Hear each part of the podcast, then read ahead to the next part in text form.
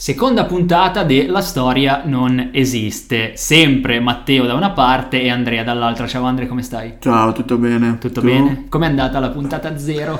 Ma m- mi sono ripreso, dai. Ti sei ripreso, ti sei qualche sale, sai, ti sei tirato un po' su. È un'emozione, è una botta, però voglio dire, ripeto, affronti classe, orde di 25 adolescenti tutti i giorni, quindi cosa vuoi che sia? Posso affrontare anche te? Esatto, facciamo un minimo di sunto delle puntate precedenti che poi è una sola. Eh, io parliamo di storia perché tu Andre sei docente, professore di storia, Sì. ci interroghiamo su cosa sia, non sia la storia, Credenze, falsi miti, falsi e basta. falsi e basta, esatto, perché appunto la storia è roba di tutti i giorni, la storia siamo io e te qua che parliamo e non soltanto quello che si legge sui libri, insomma, volerla dire veramente in due parole e in breve. Questa mi è la seconda puntata, ma di fatto è la prima, perché la, la- la- la primissima che abbiamo registrato è stata la puntata zero di introduzione, iniziazione a questo nostro progetto, che si intitolava appunto La storia non esiste, andava un po' a spiegare il perché di questo titolo e il perché di questa affermazione, quindi andatevela ad ascoltare per recuperare un po' tutti- tutte le lucubrazioni che abbiamo fatto. Ripassate che poi interrogo. Ripassate che poi interrogo. Ottimo, bravo. Mi sembra comunque un refrain che potremmo mantenere.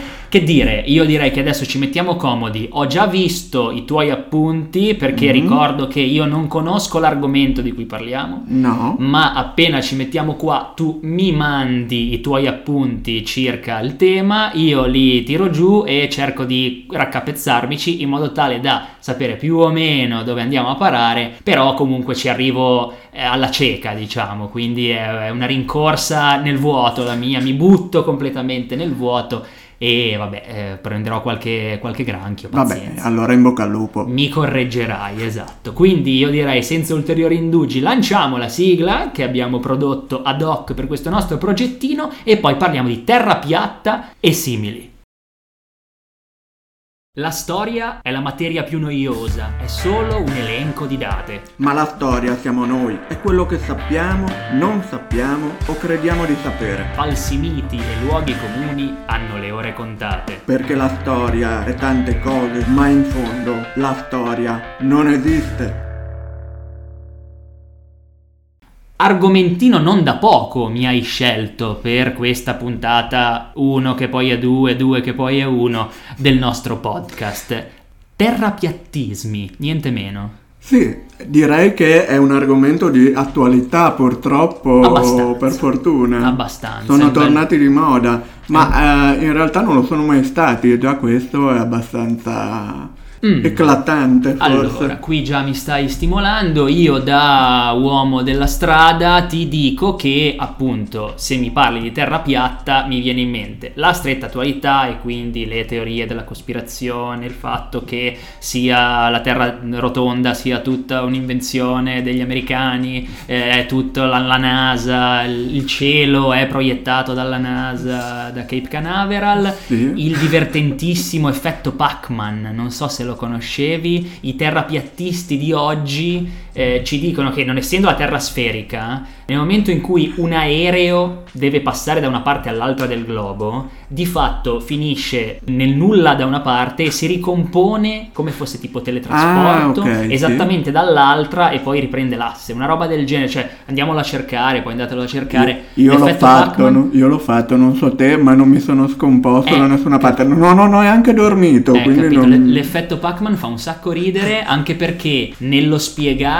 un perché della scienza, cioè la Terra è sferica, eccetera, di fatto mette in campo qualcosa di molto più complicato, cioè la dissoluzione e la ricomposizione degli atomi da una parte all'altra del- della, della Terra, per quanto piatta sia. Abbiamo inventato il teletrasporto e non lo sappiamo. Senza saperlo, esatto, esatto. Altra cosa che mi aveva fatto un sacco ridere delle varie affermazioni colte qua e là dai terrapiattisti erano quelli che alla spiegazione del eh, ma allora quando vado in Australia dall'altra parte del mondo dove vado a finire e il terrapiattista di turno rispondeva l'Australia non esiste, Non esiste, è come la storia. al che, al che, esatto, al che qualcun altro aveva commentato ma allora mio cugino dov'è?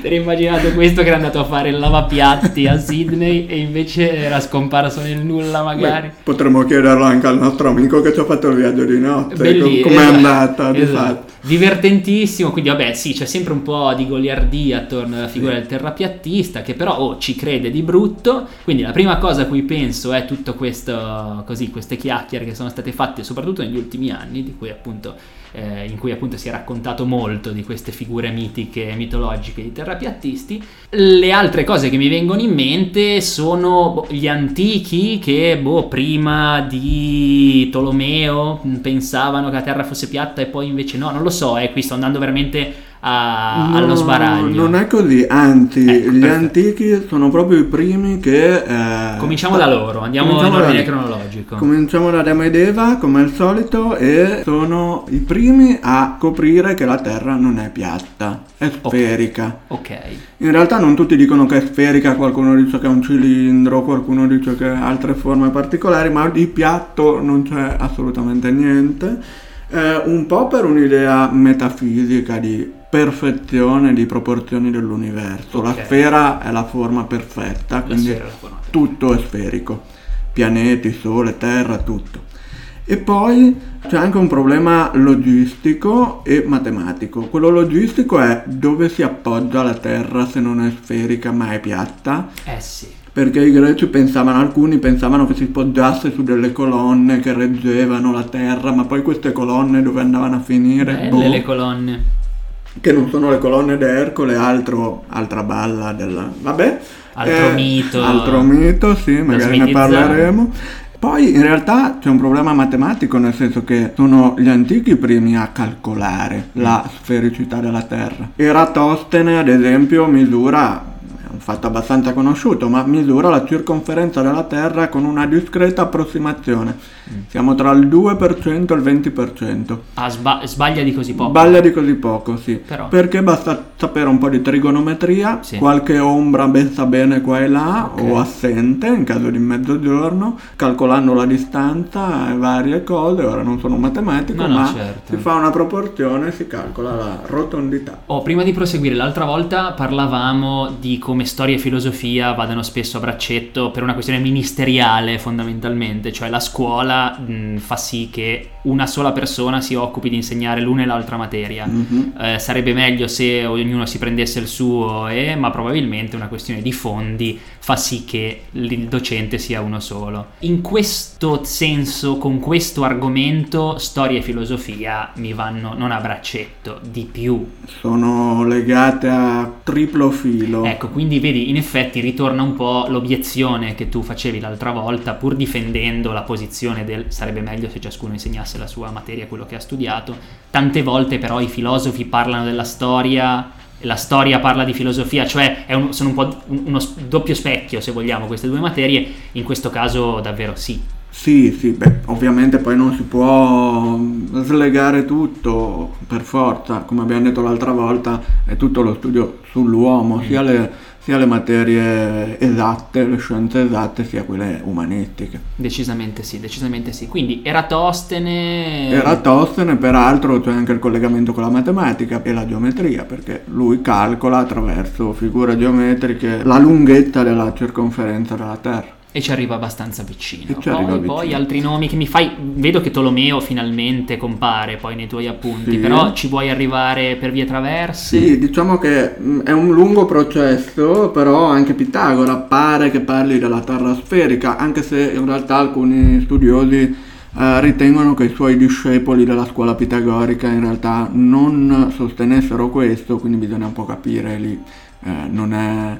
eh, non, non ci addentriamo troppo, però pare che anche lui avesse stabilito questo. E poi perché io, appunto, da ignorante più o meno in materia, uno che certe cose ha studiato a scuola, appunto, con più o meno voglia, mi ricordo però Tolomeo come, come figura cardine di questo discorso. Perché Tolomeo è colui che prende la visione di Aristotele, che è il Sì. grande della filosofia antica che avrà ripercussioni fino a Galileo, quindi Sì. più di mille anni, eh, pensiamo come lo pensa Aristotele, e studia il suo universo. Ok, Tolomeo- si, si basa sulle le dichiarazioni, le, le- le affermazioni di Aristotele Sì. e ci aggiunge del suo. Ci aggiunge del suo e eh, sostiene appunto il fatto che sia sferica la Terra, perché non si vedono in lontananza le montagne se io mi sto muovendo Mm. e si vedrà prima la punta e poi tutto il resto. Quindi, Quindi, anche lì molto semplice come Sì. deduzione. Perdonami il parallelismo, è un po' come se Aristotele mi fosse il Cristoforo Colombo che scopre l'America quasi senza saperlo e invece Tolomeo mi fosse Amerigo Vespucci che dice ah mica vado in America ci metto il mio nome no, Sì, boh, possiamo vabbè. dirla così, perdonami eh perdonami. No, no, ma va benissimo, anche perché eh, Aristotele pensa al suo universo per questioni filosofiche più Ecco. che per dimostrare Sì. che sia sferica la, la Terra. E Tolomeo poi è anche quello che diciamo ci porta al Medioevo, volendo fare a grandi balzi Oh, e, fa- e facciamolo questi grandi balzi. eh, il Medioevo, anche lì, secondo i luoghi comuni, secondo il i falsi miti, 700, ecc- l'Ottocento, Ecco, eh? poi evidentemente la, la rimasticazione dei secoli successivi, per non dire i podcast di Alessandro Barbero che teniamo sempre lì come Sì. punto di riferimento e obiettivo a cui Esatto. puntare. Eh, dicevo- Barbero, temici. Stiamo arrivando. Eh, no, dicevo appunto, secondo tutte queste ricostruzioni, il Medioevo è il, il periodo della misconoscenza, i secoli bui, eh, l- l- il momento di oscurità e oscurantismo, all'interno del quale dilaga, secondo il vulgo, eh, la vulgata, dilaga la visione del mondo con la sua bella terra piatta, giusto? No, Eh, sbagliato, perfetto. perché tutto il pensiero medievale è ripreso da Aristotele. E se Aristotele afferma che la, la Terra è sferica, Eh sì. allora anche i medievali penseranno che la Terra è sferica. Ma non solo, c'è di mezzo anche la Bibbia. Eh, appunto, perché voglio dire, anche lì, no? Cioè il Medioevo, io mi immagino il villaggetto di provincissima con all'interno la chiesa, con, anzi al centro del villaggio la chiesa, il sacerdote che pontifica, la gente che gli chiede e il sacerdote che dice che la, la terra è una roba di Dio, immagine e somiglianza, Sì. queste robe qua. Quindi io me lo vedo come un momento in cui creazionismo e terra boh, buttata un po' lì, quindi non per forza sferica, la fanno da padrone, invece no. Invece no, perché eh, ovviamente ci sono motivazioni mm, filosofiche dietro, non scientifiche come Mm. diremo oggi, ma eh, la sfera è la figura perfetta. E quindi Dio come può aver creato l'universo se non come una enorme sfera perfetta? C'è sempre questo richiamo alla, alla- proprio alla forma, alla... Sì, sì, perché per gli antichi la forma era valevole quanto la sostanza e quindi la sfera è un punto focale della costruzione dell'universo. Ma allora perché oggi noi ci immaginiamo i me- medievali come appunto dei creduloni che sostengono che la Terra sia piatta? Perché nell'Ottocento Ecco. dei sedicenti studiosi di scienza Ah. affermavano che appunto la, la Terra fosse piatta, sostenevano che la Terra fosse piatta e cercarono anche di dimostrarlo, anche quando vennero smentiti comunque sostenevano che eh, fosse piatta Mhm. e anche perché tutti questi personaggi in questi due secoli eh, vedono il Medioevo come un periodo appunto buio, oscurantista a fronte della loro grande conoscenza. Ok, Mi è un po' illuminista questa pratica qua, cioè nel senso, come dire, Sì. siamo talmente avanti noi che dobbiamo far vedere quanto fossero indietro quelli di prima. Sì, ma già i rinascimentali nel Cinquecento Ah. erano nani sulle spalle dei giganti, quindi riscoprendo i classici antichi, il Medioevo diventa un buco Mm. nero in cui tutto viene a finire, vero o falso che sia. Questo immagino che sia un discorso che riprenderemo in diverse puntate perché mi sembra Ovviamente abbastanza sì. aperto a tante, a tante discussioni. Però sì, cioè come dire, basiamoci sui classici, loro sì che la sapevano lunga, di mezzo invece buio, morte, Esatto. misconoscenza. Ok, ok. Peraltro, riprendendo anche una cosa che dicevamo all'inizio, eh, la Chiesa del Medioevo non discute tanto sulla sfericità della Terra quanto se esistano persone agli antipodi. E a volte vengono scomunicate persone perché sostengono che dall'altra parte della Terra ci siano persone, perché per loro la fascia centrale era talmente calda che non si poteva superare. Per arrivare a Dante, il cui mondo è sempre sferico e comunque sempre nel Medioevo siamo, dall'altra parte c'è la montagna del Purgatorio. Sì. E quindi un luogo in cui l'uomo non può e non deve mai arrivare. Peraltro poi ne parla con Ulisse che fa una brutta fine. Esatto, e, e qui non posso non citare il, il, falso mito delle colonne d'Ercole, anche se vogliamo, cioè la fine sì. del mondo. Sì, che è una credenza anche qua eh, antica, in realtà già i Fenici andavano ben oltre le eh, colonne d'Ercole, quindi non gliene fregava assolutamente niente che lì Ercole ci avesse messo qualcosa. Eh, sempre andando un po' qui a mh, scorgere nei tuoi appunti, cerco un pochino di, di, restare sul pezzo, vedo in neretto uno dei simboli del potere imperiale era il globo crucigero. Ora io possibile che questa cosa me la ricordi, ma facciamo finta di no. Che cosa vuoi andare a dirmi? Che ancora oggi in realtà dove le monarchie imperano, mm-hmm. o, o quasi, uno dei simboli del potere all'epoca imperiale, quindi quello che sta anche sopra gli altri monarchi, eh, uno dei loro simboli de- di questo potere era proprio il globo, mm. che rappresenta la terra, quindi mm. tutto, l'imperatore sta sopra tutti e tutto, mm. e la terra non è un disco, in questo caso, eh sì. ma una sfera con sopra la croce per dire che c'è una questione anche religiosa. Eh, esatto, infatti stavo per dirti anche in tante mh, rappresentazioni religiose fondamentalmente nella scultura. Sì, o quadri. Eh, sì. C'è eh, il, di solito il Cristo, il bambino, no? che magari tiene in mano la terra, mm. però effettivamente è sferica. Eh sì. E allora col cavolo che credevano fosse un dischetto piatto. Esatto. E vedi, vedi, però è interessante allora come ha attecchito questa, questa credenza, questa credenza di una credenza, cioè nel senso senso abbiamo dato talmente tanto credito a quelli che nel 7-800 ci hanno detto noi siamo quelli furbi e i classici pure, di mezzo invece il vuoto, il buio, che ci siamo immaginati come per secoli e secoli e secoli dei nostri gli abitanti del mondo, quindi i nostri chiamiamoli concittadini, abbiano pensato che eh, invece la Terra fosse piatta. Sì, anche perché eh, appunto questa idea nasce dal fatto che le società medievali fossero ignoranti anche come critica nei loro confronti. No? Nell'Ottocento siamo eh, scienziati, facciamo le esposizioni universali, abbiamo conosciuto tutto il mondo, che peraltro è sferico perché dovremmo averlo capito, eppure i medievali erano invece degli ignorantoni. Mm, mm, mm. E su questo poi si costruiscono tutte le, le falsità. Altri nomi che intercetto qua sui tuoi appunti, il nostro concittadino Cristoforo Colombo, perché riveliamo che siamo genovesi, magari qualcuno avrà già intercettato l'accento, e, Magellano, quindi due, due, grandi delle navigazioni, perché te li sei appuntati? Dove volevi andare a parare? Beh, eh, dovrebbero dimostrare il fatto che mm. la Terra non è piatta, Chiaro. perché eh, Colombo eh, o che comunque non si credesse che la Terra fosse piatta. Sì, sì. Perché Colombo fa i suoi calcoli e dice mm, posso raggiungere l'Oriente passando da Occidente. Eh, avrebbe, sb- eh, avrebbe, sbagliato strada sì, in partenza. Oppure avrebbe fatto come Pac-Man, eh, si esatto. sarebbe teletrasportato dall'altra parte. O magari tutto si spiega con l'effetto Pac-Man, quindi è andata da una parte. Non lo sapevamo, non c'è scritto nei suoi racconti. Comunque. la Nina e la Pinta Santa Maria che si dissolvono, poi ricompagnano. Bello, bello, mi ricorda un po' giochi anni 80-90 90, ben appunto. Eh, appunto, appunto, sì, sì. Il, cabina- il, cabinato di Cristoforo Colombo sì. e il viaggio alla scoperta dell'America. E, no, i tuoi calcoli sono quelli, proprio quelli di poter arrivare in Cina, al Katai, mm. il Giappone, mm. la Cina, passando da Occidente. Non ci ha mai pensato nessuno. Invece di andare con i turchi che sì. ce ne fanno di cotte di crude, passare come Marco Polo in Afghanistan, sì. in tutte quelle terre impervie, navighiamo un po' dall'altra parte e, e arriviamo in Cina. Mm, mm, mm.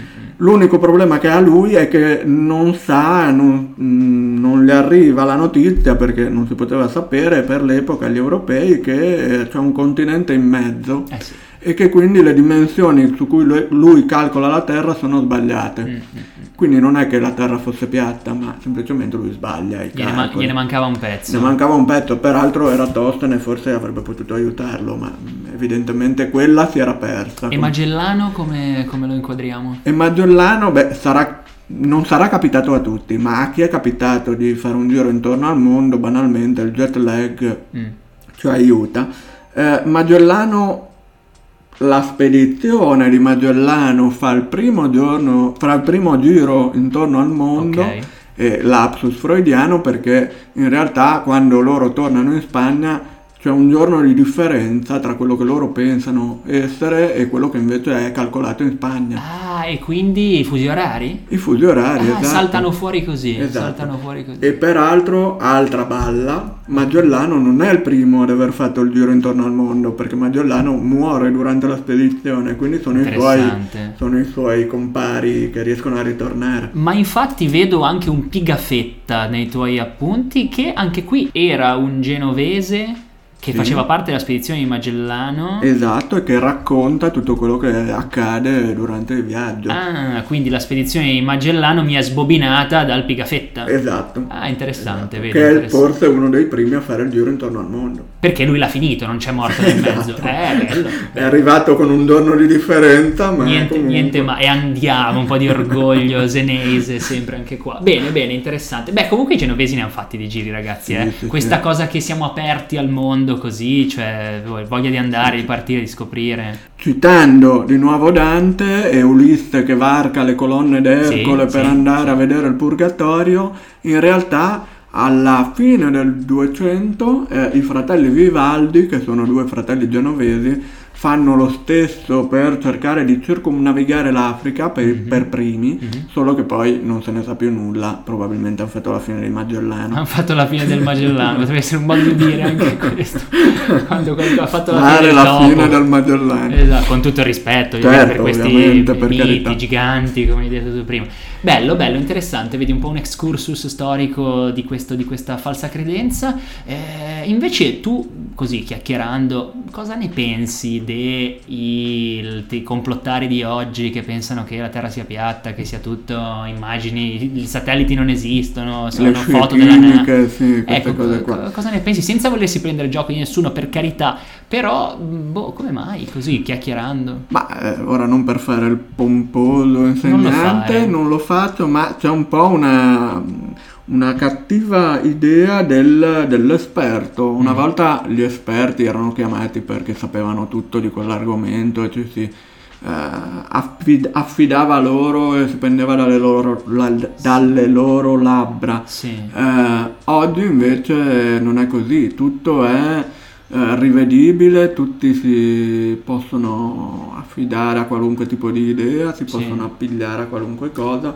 e l'esperto che è stato lì magari anni poverino a studiare quella cosa lì invece viene bistrattato. Perché diciamo uno vale uno, la mia opinione vale come la tua. Però sì, forse se vogliamo è un po' la mancanza di intermediazione che fa la differenza. Cioè, oggi mh, se ho certi sintomi, la prima cosa che faccio è andare a digitare su Google e vedere a cosa corrispondono. Risultato, la morte imminente.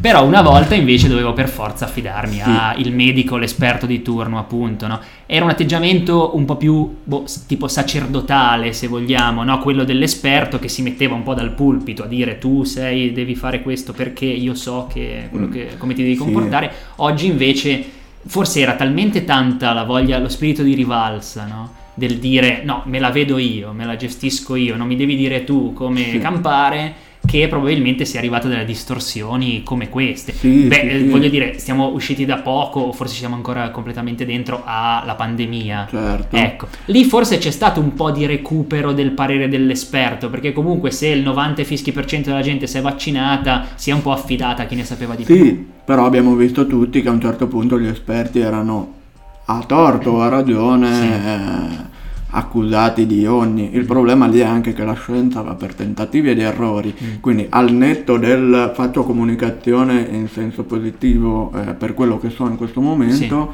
cioè però questo andamento un po' a tentoni della scienza in alcuni casi e l'abbiamo visto purtroppo. Sì. Peraltro, eh, facendo un po' di storytelling, mi ricordo ancora che anche solo mio nonno, quindi neanche tem- tanto tempo fa, quando doveva venire il medico in casa per curarlo, si vestiva di tutto punto. Eh. Oppure gli dava comunque la mancia, che poi a un certo punto gli dicevamo: Nonno, ma sono pagati, cioè non serve. Eppure lui, il medico, C'era era quel, quel senso di deferenza un Sì, po' anche, sì. no? Eh sì, sì, e poi evidentemente la rivoluzione digitale, la- la- le informazioni che viaggiano e sono intercettabili da chiunque ci ha, ci ha- ci ha dato l'illusione di poter conoscere tutto, forse, sì. quindi non aver bisogno di qualcuno che ne sapesse di più per, per, statuto. Il problema, che è un problema anche del nostro podcast, è tra tutta quella mole di informazioni, qual è quella giusta? Mm. Se ce n'è una giusta in assoluto, o comunque qual è quella più vera? Sì, oggi forse il boh, critico, esperto, chiamiamolo un po' come vogliamo, critico forse più per le arti e l'esperto più per le scienze, mettiamola così, serve un po' a tracciare una via da seguire, cioè... Dovrebbe eh, essere quello, a fare un po' di... ad aprire un po' il percorso. Sì, o più che altro a mondarlo da quelle che potrebbero essere le interpretazioni sbagliate, sballate, perché mh, se le cerchi le interpretazioni sbagliate ce n'è veramente a bizzeffe, perché appunto ciascuno può dire quello che vuole, con tutto ciò di positivo e di negativo che questa, che questa considerazione si porta dietro. Come dicevamo prima, mi fa male un'unghia, uguale esatto, la morte. cancrena, esatto, esatto. Beh, beh, beh, interessante, interessante. Io direi che se non hai altro da aggiungere, ci siamo già fatti una bella cultura sul terrapiattismo e tutto quello che lo circonda. Eh, ci sentiamo come al solito al più presto. Mm, sapete dove trovarci, tutti i canali di, di, di podcast eh, ci, ci, ospitano volentieri, speriamo. Eh, ci sentiamo una prossima, una prossima puntata. Ci regoleremo sempre così, cioè tu mi scegli l'argomento, mandi i tuoi appunti che hai preparato nel corso delle giornate precedenti, io alla cieca scopro l'argomento nel momento stesso e leggo qui e là i tuoi appunti, tanto più o meno per cercare di starti dietro. Sì, provaci, ripassa poi. Ripassa perché poi interrogo. Esatto. Questa anche potrebbe essere un leitmotiv di queste puntate. Grazie a tutte e a tutti, ci sentiamo presto. Alla Grazie, prossima. ciao.